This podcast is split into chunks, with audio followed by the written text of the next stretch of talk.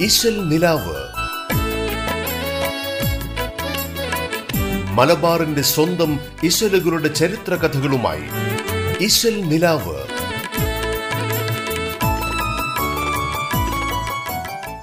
Radio കേരളയുടെ എല്ലാ പ്രിയപ്പെട്ട ശ്രോതാക്കൾക്കും നമസ്കാരം.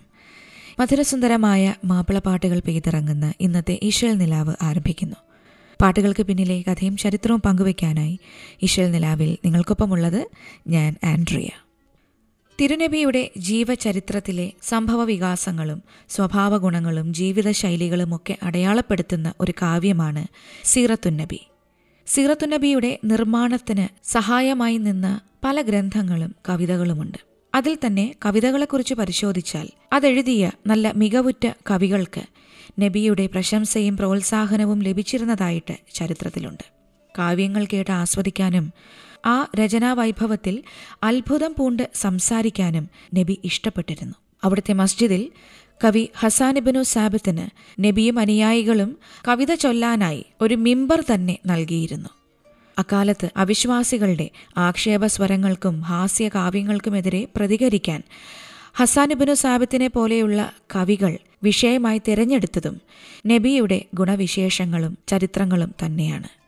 കൗബിനു സുഹേറിനെ പോലെയുള്ള ശത്രുക്കളുടെ പക്ഷത്തുണ്ടായിരുന്ന ചില കവികൾക്ക് ഇസ്ലാം മതം ആശ്ലേഷിക്കാൻ താൽപ്പര്യമുണ്ടായപ്പോൾ അവർ നബിയുടെ അരികിലെത്തി മാപ്പപേക്ഷിച്ചിട്ട് അവിടുത്തെ പ്രീതിപ്പെടുത്താനായി കവിതകൾ എഴുതി വാഴ്ത്തി പാടിയിരുന്നതായിട്ടും കാണാം.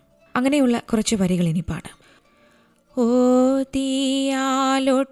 തീയാലൊട്ടുമോടുങ്ങാത്ത ശക്തിയിൽ ജ്യോതിർ ഗണത്തിന്റെ ഗോളങ്ങളും മാറ്റിത്തമില്ലാതെ തന്മണ്ഡലങ്ങളിൽ ചുറ്റിച്ചുഴലും തിരിഞ്ഞിടുന്നു. കീഴിലായി പച്ചച്ചെടി നീരത്തിങ്ങുമി യോഴിയും കൺകുളിരേകിടുന്നു ആളുകൾക്കെപ്പോഴും അത്ഭുതവും നൽകി മോളിൽ ആകാശവുമുല്ലസിപ്പൂ.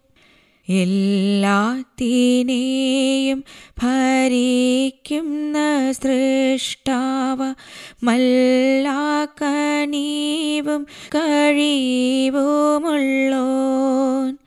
ചേലേഴുമോരോ നിയതി നിയമങ്ങൾ പോലെ മുഹമ്മദിൻ ആദർശങ്ങൾ തന്നാൽ പ്രകാശിത ദൈവത്തിൻ കാരുണ്യത്താൽ മഞ്ഞുള്ള കാലം വിളങ്ങുമെന്നും മാറ്റിത്തമില്ലാതെ ചുറ്റിച്ചുഴലും തിരിഞ്ഞിടുന്നു കൺകുളിരേകിടുന്നു ഇങ്ങനെയുള്ള നബിയുടെ കാലത്തുള്ള കാവ്യങ്ങളെ അഥവാ കവിതകളെ രണ്ടായിട്ടാണ് തരംതിരിച്ചിരിക്കുന്നത് ഒന്ന് ജാഹിലിയ കാലത്തെ അതേ മാതൃക പിന്തുടരുന്ന സാധാരണയായുള്ള കവികൾ. മറ്റൊന്ന് ഇസ്ലാമിക കവിതകളാണ്.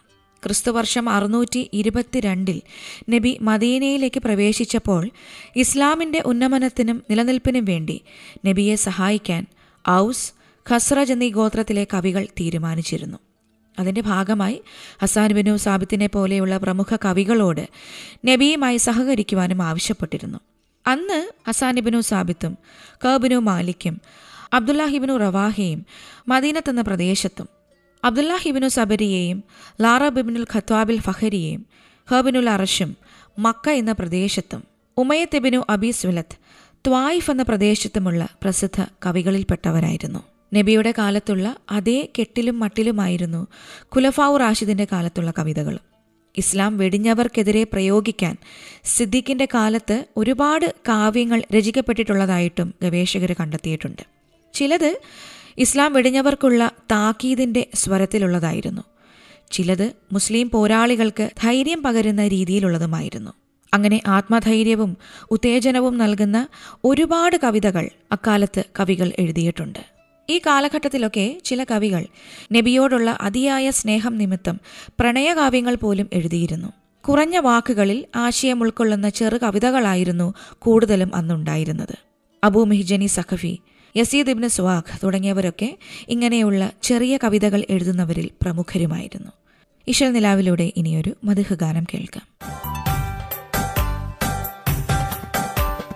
മുഹമ്മദ് നബി സല്ലല്ലാ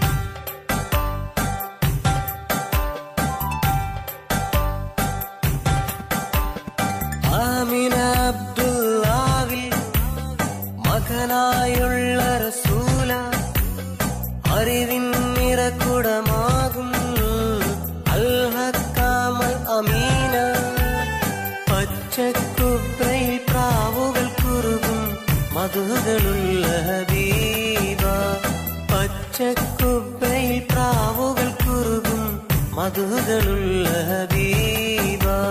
മുഹമ്മദ് നബി തേനൂറും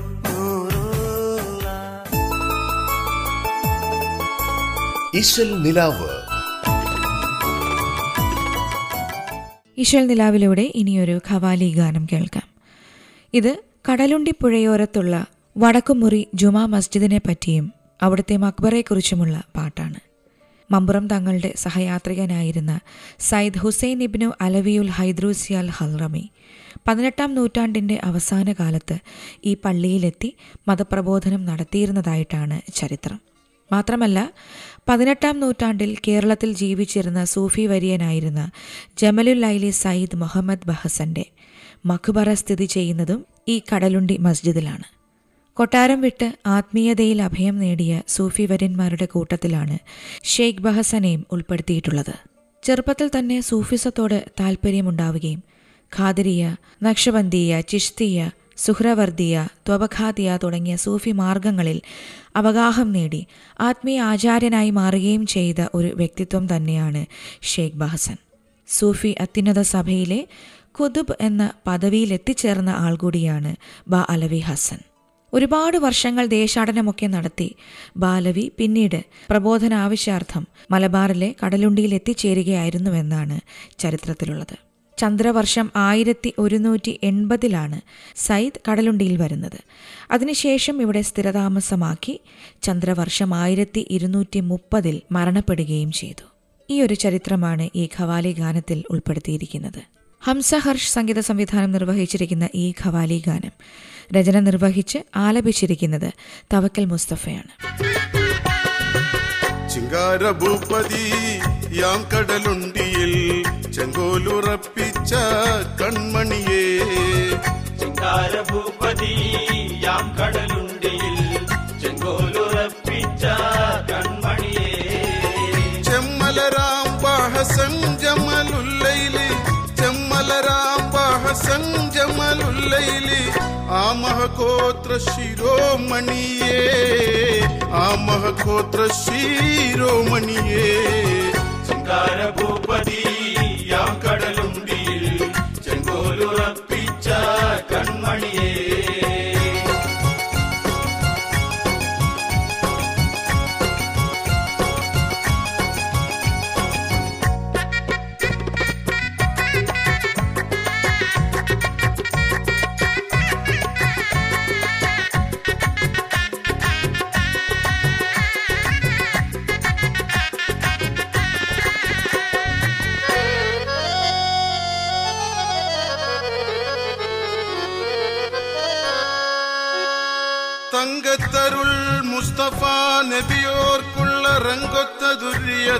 ദുര്യത്താം തണിയെ. തിട്ടം വേഴി വരട്ടാം തലമുറ. പട്ടം വിലായ തളവൊളിയേ. ചൊങ്കായാച്ചിയിൽ നിന്നങ്ങുതിത്തുള്ള അലങ്കാര ജംഹൂത്തിലാം കളിയേ. സെയ്ത് മുഹമ്മദ് വലിയുള്ള അൻഹുറൊലിയല്ല എന്നെന്നും കൺമണിയേ.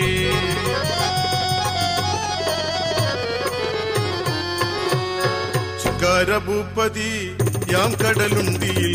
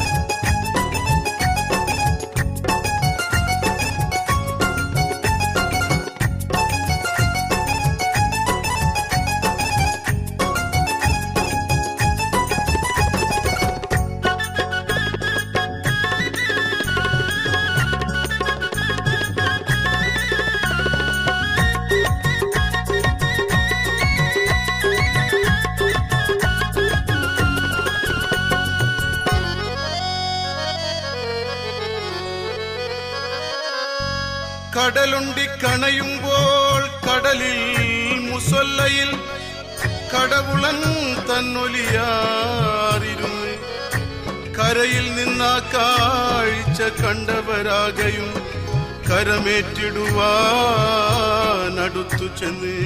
ഇശൽ നിലാവിൽ ഇനിയൊരു ചെറിയ ഇടവേള. ഇശൽ നിലാവ്. മലബാറിന്റെ സ്വന്തം ഇശലുകളുടെ ചരിത്ര കഥകളുമായി ഇശൽ നിലാവ്.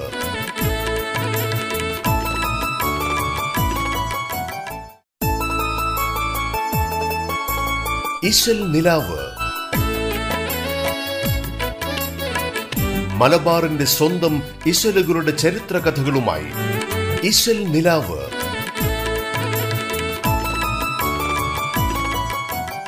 ഒരിക്കൽ കൂടി തിരിച്ചു വരാം ഇശൽ നിലാവിലേക്ക്.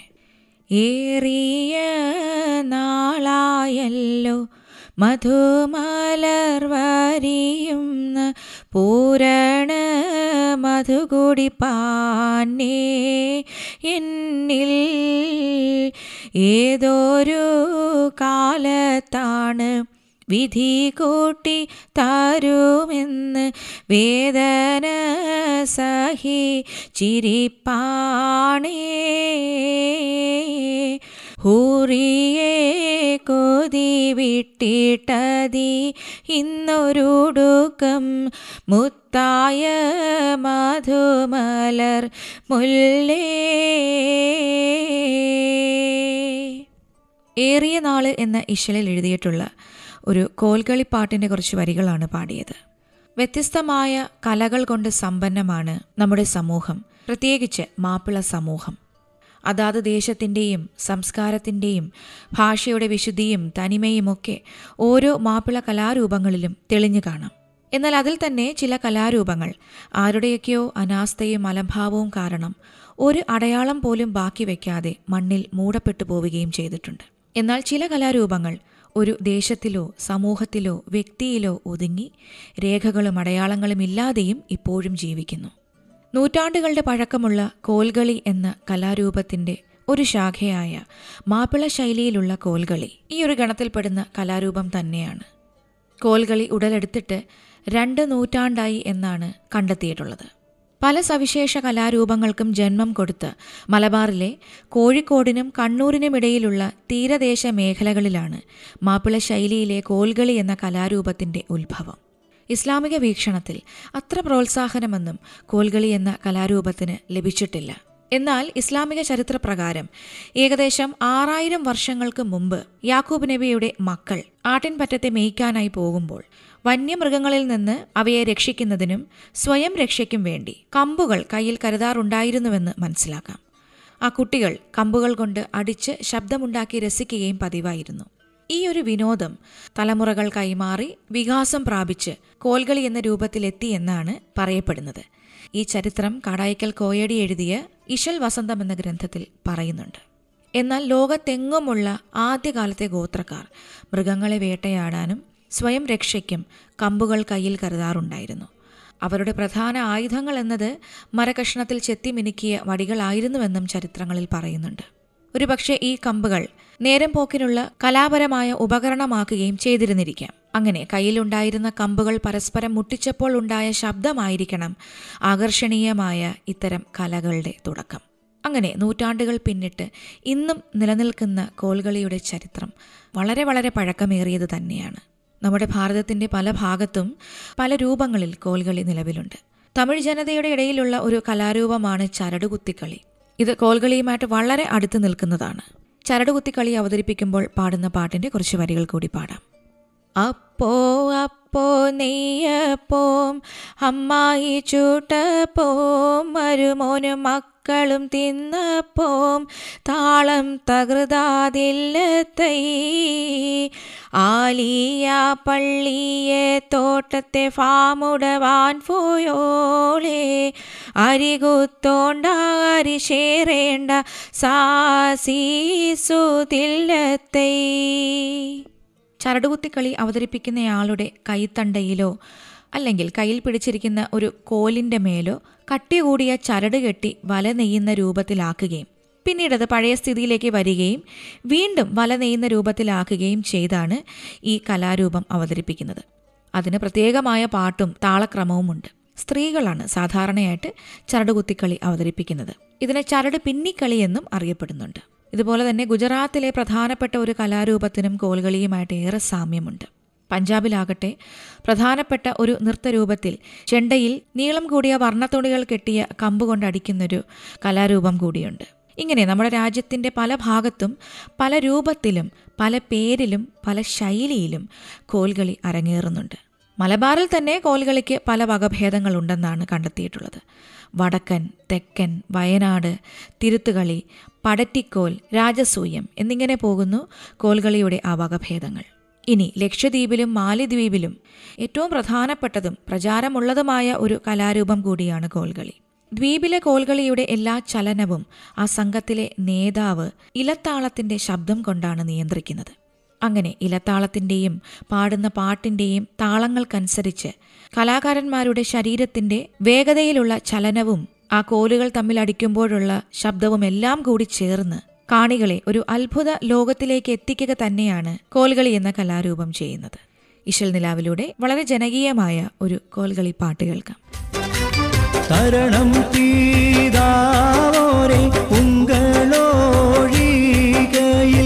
താനത്തിലാരും